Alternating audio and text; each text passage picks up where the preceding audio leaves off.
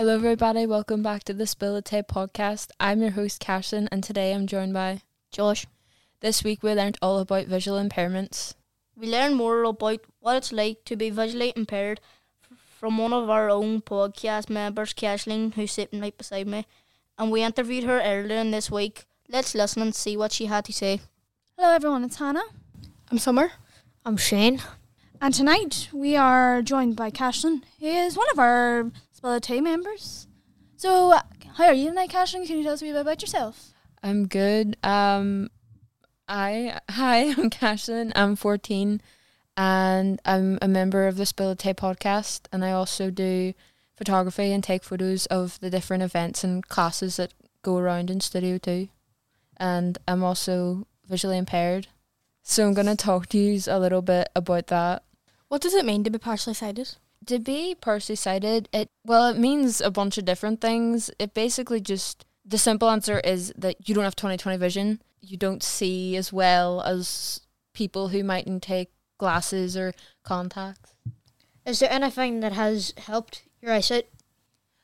Uh I wear glasses full time now that help me see. It's well, it's they're not really normal glasses. They have a very thick prescription, kind of suited to my vision. Um, but I can also wear contacts. It's an option, and I used to wear them, but I wouldn't wear them as much now. I've got a bunch of different operations. I got one recently that helped my right eye. Uh, my right eye used to turn in, and I got it turned out. And they also fixed a nystagmus that I had, so that will help me see better now. Um, and then I've had a bunch of other ones, um, just from when I was born, really.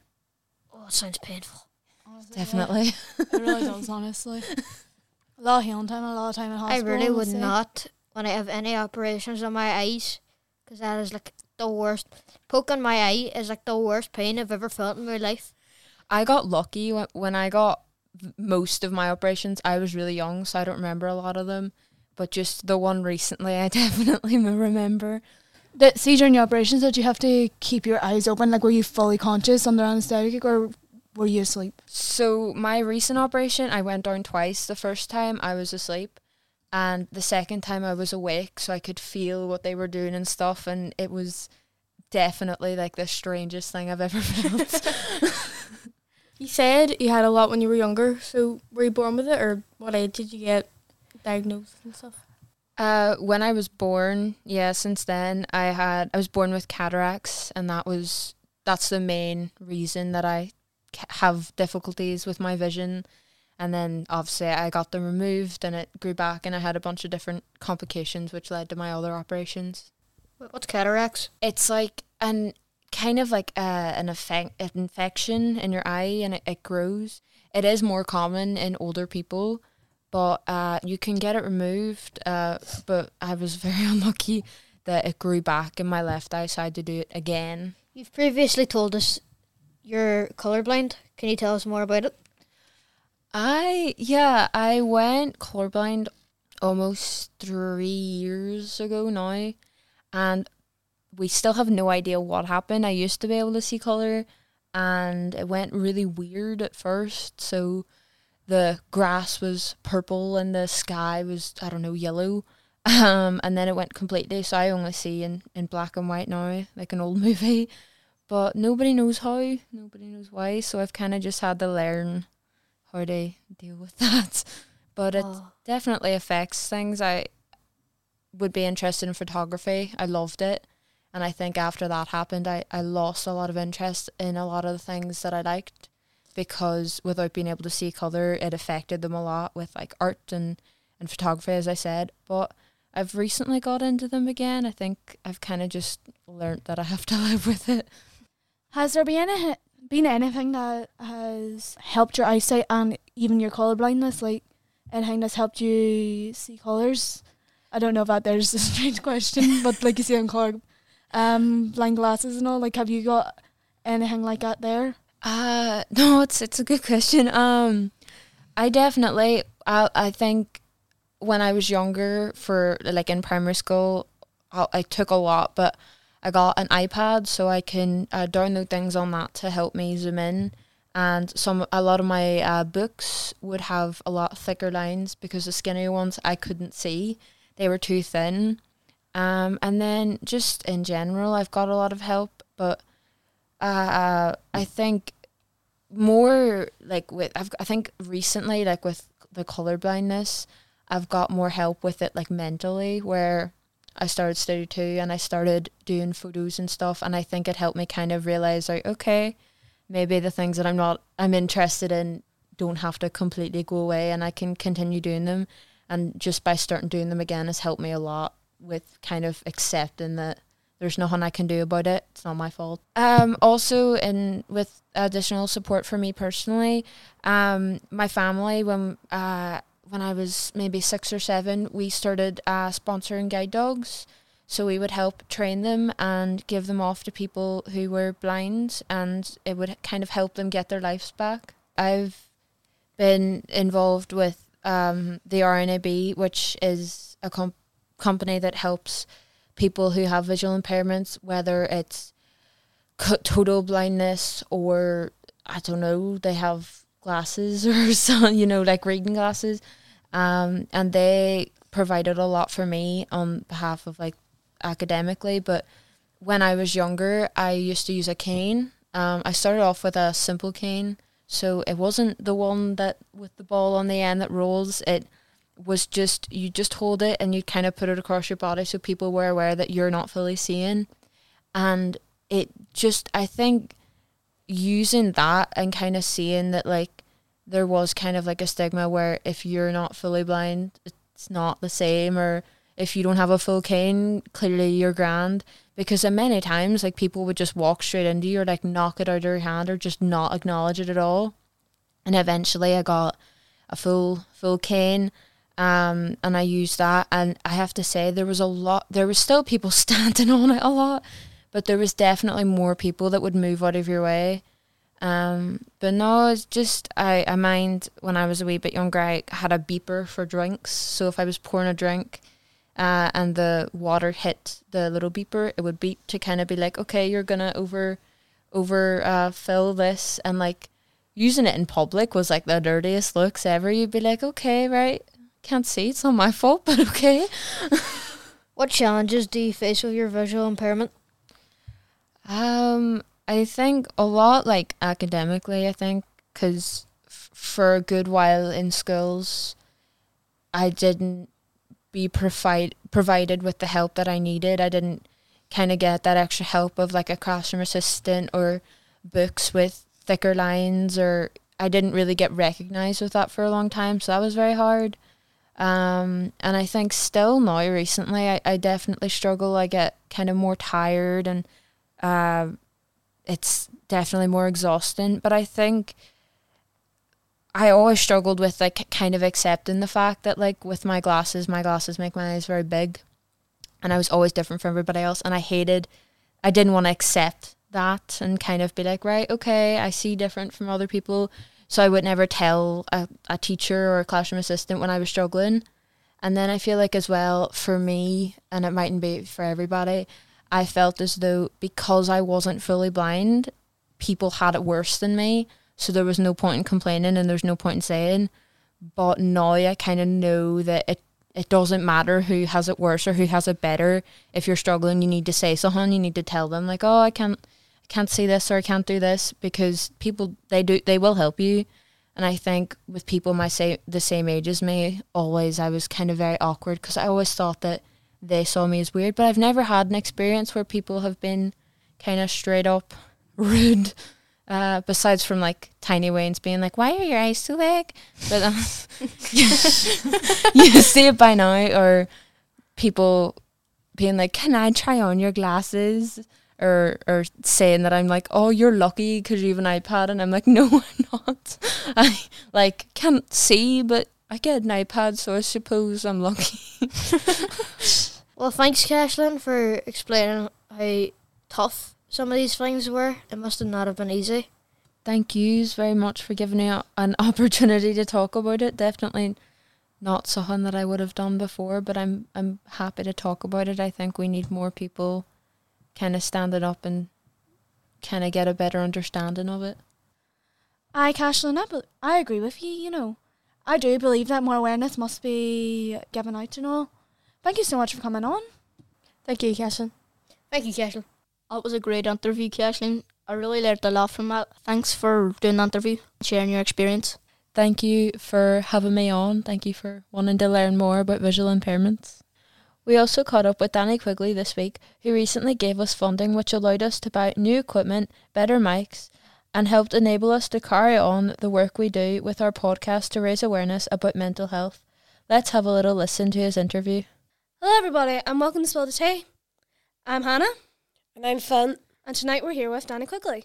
All right, Danny, so uh, tell us a wee bit about yourself. So my name's Danny Quigley, and last year I did ten Ironman in ten days, and we raised hundred and ten thousand pound for charity, and we donated the money to the Bogside and Brandywell Health Forum and Pieta House, and from that then we created the Danny Quigley Grant, which we give away twenty thousand pound to uh, local charities and mental health organisations like this. So this is why I'm here tonight. What got you interested in mental health? So in 2011, my daddy died from suicide.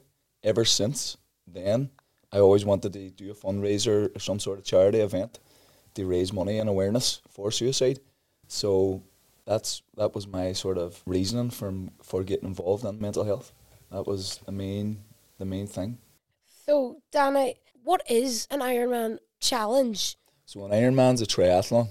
Have you ever swam in the Foyle Arena? Or, Yeah. or- Yeah. Aye. It's 152 lengths. That's what it is. That's what the swim uh, distance is. So I had to do that 152 times.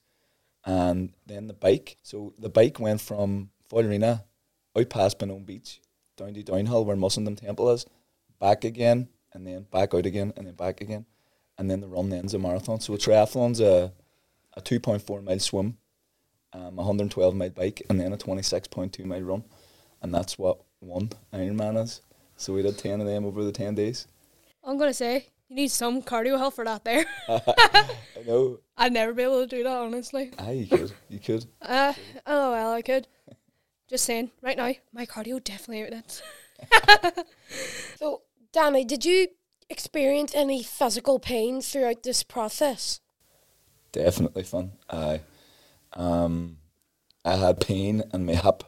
I had pain in my calf, but I had like proper like toothache pain. Have you ever had a toothache? Aye. Aye. Not Yeah. good. Correctly. Aye. I had like a toothache pain and deep in my hip. And then imagine like you've got that toothache and then you're like biting on a like a bar of chocolate, like a chomp right on that tooth. That's the way it sort of felt. That's the best way I can describe it for each step after then. So there was really uh, it was painful.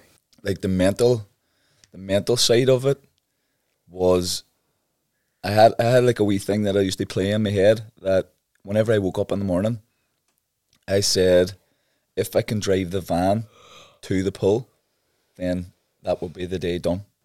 So before I before I went and started the swim in the morning, so I started the, uh, the swim at about six o'clock in the morning.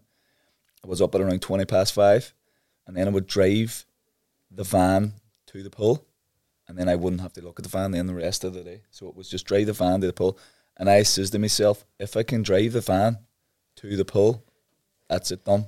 So that would be a day done. And I just had that mental thing playing in my head the whole time.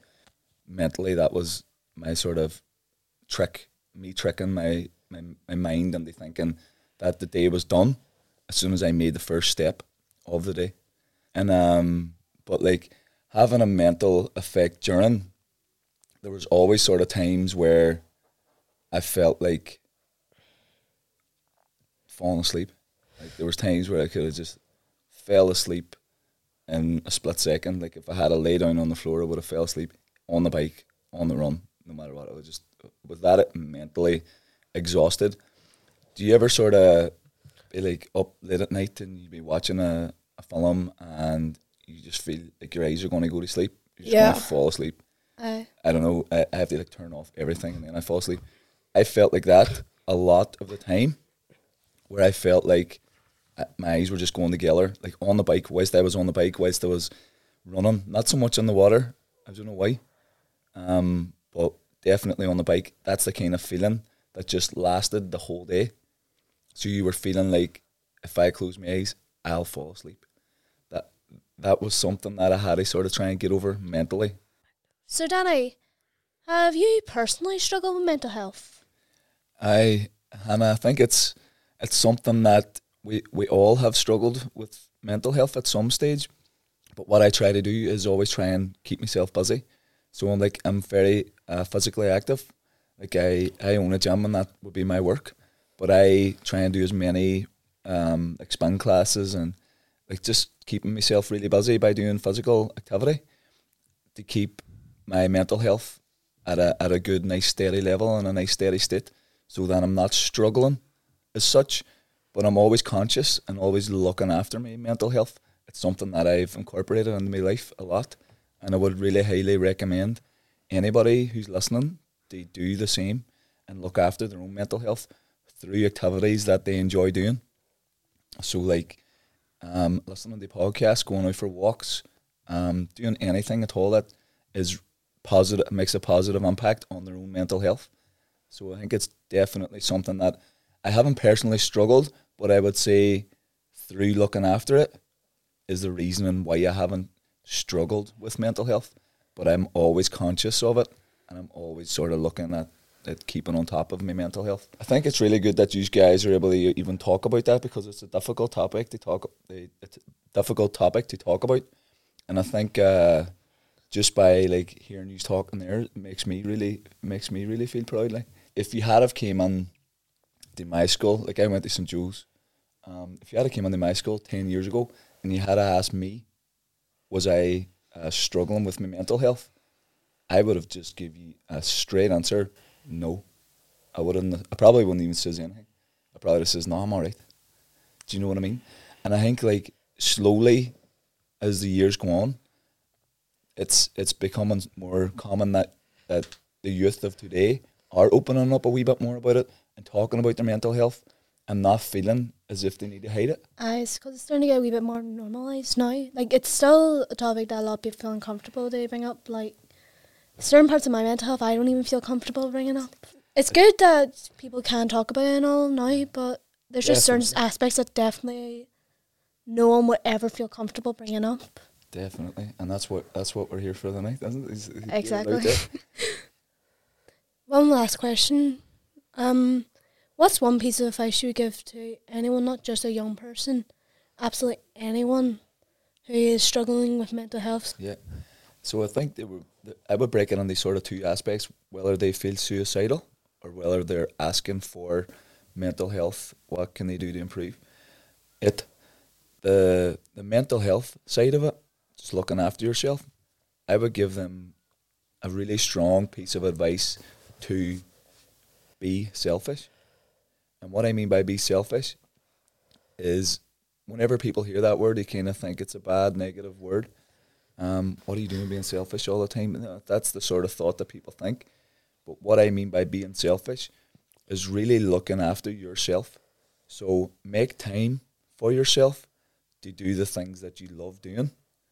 That would be my one piece of advice for anybody who's um, looking for mental health uh, sort of improvements and ways in how to improve their mental health. Anybody who's feeling suicidal, my advice would be go see your doctor and not be afraid to do so and not be afraid to tell people that you're feeling that way. No, the more we accept these conversations, the more people will come forward and come out and talk about it. So that would be my that would be my advice. So look after yourself. Be selfish. Don't be don't be afraid of being selfish if it's got a positive outcome for everybody. Mm. Yeah, that's some very good advice that honestly I should even take into account there. I will have to take that information. Just be selfish. Yeah, as long as it's no, as long as your selfishness is gonna create um, a positive outcome. Like I think, like the best way of me putting it in this sort of picture form is, imagine you have a basket of food, and you've given all your food out and you have no food left to eat yourself, then over time you're going to starve. You're going to you're not you're not going to be able to function, and you're not going to be able to do things the right way. So if you go out and collect food, have your own bit, and then give out whatever's left. Then over time you can help people a lot more as you go through your life. But if you just keep giving everything out and having nothing for yourself, looking after yourself, feeding yourself, giving yourself good mental health, then there's nothing left to give to anybody else. So I think it's really important to be selfish to the point where you're not being selfish all the time. So thank you, Danny, for uh, coming in and doing this interview with us. Like, thanks for your time and advice. It will surely like help a lot of people. Brilliant. Fun. Thank you. And thank you, Hannah, for your time. It's been a pleasure. And any time at all going Aye. forward, I'm here. Thank you so much for coming on, Danny. Thanks for coming on, Danny. I really enjoyed that. Next up, we have our Just for Laughs section. This week, we're playing a game of Would You Rather.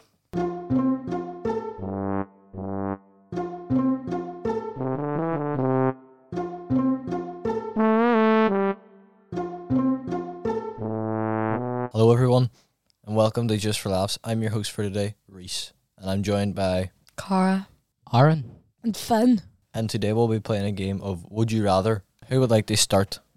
Me. Cara, your first question is Would you rather be really rich but have no friends, or have loads of friends and just about get by on a minimal amount of money? Be really rich and have no friends. That is actually kind of sad, Cara. That is like, you just go and ditch everybody, right? Okay. I respect the grind, though. Okay. Aaron, what about you? Would you rather be really rich, have no friends, or have a lot of friends, ju- but just get by? See, if I could uh, ask every one of my friends for a pound every week, You would have five point. aye, but uh, but in this hypothetical, you have a but lot this of is hypothetically that I have more than five friends, right? If I asked them all for a pound a week, then I would be making slightly more than minimum wage. Therefore, I would pick friends because uh, the power of friendship. What about you, Finn? What do you think? Minimum wage, Oh. but with friends. I don't have friends, so I want I I, I want some friends. You'd like a nice change in your life? yes, like a nice change. Personally, you know, at the end of the day, it's about the people around you.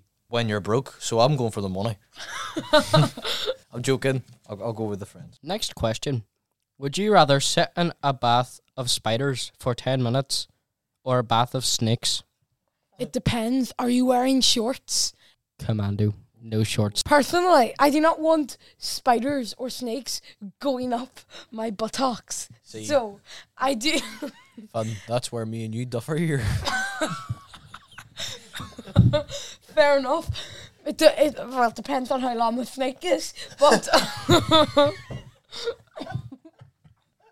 snakes because s- spiders there there will be a lot more spiders and a lot more legs going around me than I would want.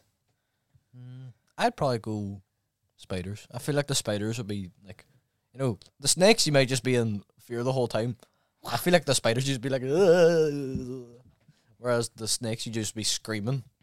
Like one of them opens your mouth, you're dead. Sna- snakes only attack if they're fe- feeling threatened. I know they see you naked. That's scary. Fair enough. Nobody wants to see that, but uh, I'd probably go for snakes just because, like snakes, they're like spiders. They would just crawl all over you, and there would constant, constantly be like really fast movement.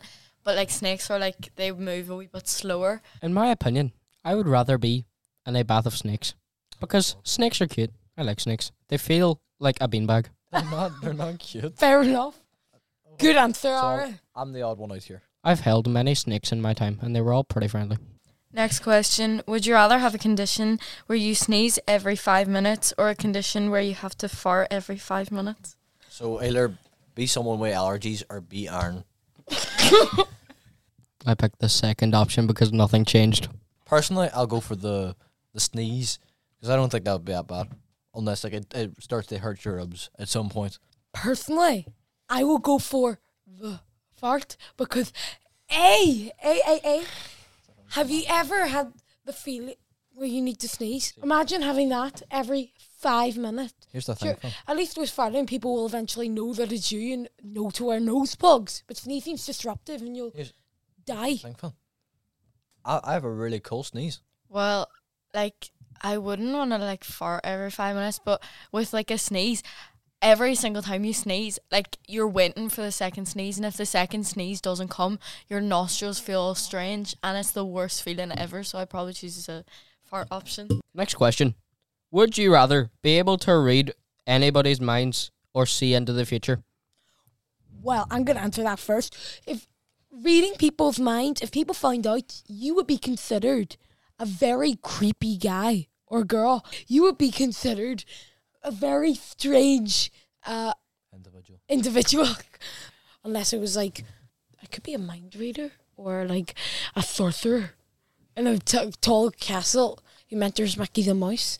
I go see into the future because first of all, I'm afraid of what some people will think. I feel like, like if I could see into other people's heads, I think some of them would scare me. I'd be like, "What?" And then like you'd go say to somebody, "Yo, they're thinking that." How how do you explain that? Oh, I just read their mind. You can't. You're just stuck with that information for the rest of your life. However, you're in the future. You can go. Guess what? Uh, this is going to happen. This is when. And then they go, when? How do you know this? I go, I can tell the future. Prove it. Okay, that's going to fall over in 10 seconds. Falls over in 10 seconds. I would probably choose see into the future because like some people obviously like you don't want to know their opinions of you because some people can like think really like horrible things about you. And like obviously if they're not able to say it to your face then there's no need for you to know it. And some things that people think like you just it's something that other people shouldn't know. It's something that should be kept private. Like it just depends on the specific thing. But if you looked into the future it like if you were like reading a book and you could like go to the last few pages just to see how the book ends just to make sure that everything's to be okay then you could like prevent something if it would cause like sadness in your life or you can cause something that would make you happier in your life so it would be more beneficial to you to be able to see into the future rather than read people's horrible thoughts about you So, what I have here is like a multi stage plan on how to become really rich and how to become the greatest fighter ever imagined, right? So, you pick the see into the future ability, right? So, if you can just see, if you join MMA, right, or whatever fighting league you join, right, you can like see into the future, see what way that they're gonna hit you and when, and dodge it so they can physically never hit you. Then you become the greatest of all time in MMA or whatever league you want to do. And then you get major money. Final question. Dun-dun-dun-dun-dun. Would you rather be able to fly or be invisible? Oh my god. This is a this is something that is very often debated in the podcast. And I'm just saying, flying. Flying, invisible. Alright. Like what are you gonna do? If you pick invisible, I feel like you're gonna do some weird something weird. Think of it this way. Oh, I'm feeling like I want to visit the Eiffel Tower. You're at the Eiffel Tower now because you can fly invisible. I'm gonna sneak on a boat. Like what? What? What are you gonna do?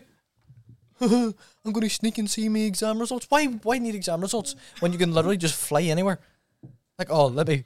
Oh no, something's happening. Let me go to Germany. I'm going to Germany now. I ha- now have a life in Germany. Oh, what's your what's your job? What what do you do? I fly. You're going to get any job because they want the guy that flies. Oh, he's good at nothing. But guess what? He's got wings on his back. You think they're not going to choose you? Fly. That it, there's nothing that invisibility can do that flying can do better. I would choose to be invisible because if you were invisible, then you would have no need to fly because you could literally just go on a plane and just fly wherever you wanted. And another thing, if you were if you were invisible, you could go into people's houses and throw things at them and watch them tremble in fear. How inter no, that would be the most entertaining thing. What are you gonna do on a Sunday night? You don't want to go to school tomorrow. Go to your teacher's house and throw random crap at them until they literally poo themselves and then they just like have this traumatic experience and then they don't go into school tomorrow.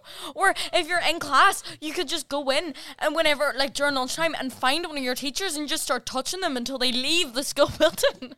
like Cara, I'm very scared sitting beside you. But like, think of it this way: Oh, you're afraid of a test coming up. Just fly away. Just uh, flying can save all your problems. People say run away from your problems. Nah, fly. Personally, I would want to fly.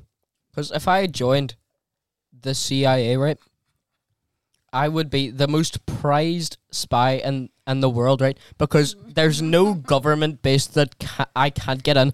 Because no matter how high their walls are, I can fly over them. Exactly. And I also, can get in there. and They also- can't stop me. uh, popular opinion here. I want to be, I want to want to be fly because if I was invisible, it could just be strange. If I knew people were invisible, then I would never get changed ever again. I would be scared that there was just some person, some old man in my room, Cara. some invisible old man in my room watching as I change into my pajamas. I would be so scared. But like if I if I knew people could fly, oh I'd be fine. You have to do your English test. No way. I'm a, I'm a, I'm away in Malibu. No, I, oh, no, that's a good point. Right. Say, do you know when like there's a wee bit of a breeze in your house and a door closes? If you know that there is people who can turn invisible because you turn invisible, I swear to God, I would never sleep again if a door were to close with a wind. If someone were to be like, oh, by the way, someone can fly, I'm like, oh my God, I, I hope that ha- happens to me. If someone goes, oh, there's invisible people, lad, I'm I'm never sleeping. That was a very heated debates today. Uh, thank you for coming to just for laughs, more like just for shouting at each other. But uh, you know, we gotta we gotta mix it up here and there. You know, just to keep you on your toes. Thank you for listening to the Spill The Tae podcast. I'm Caislin, And I'm Josh. and thank you for listening. Bye. Peace out.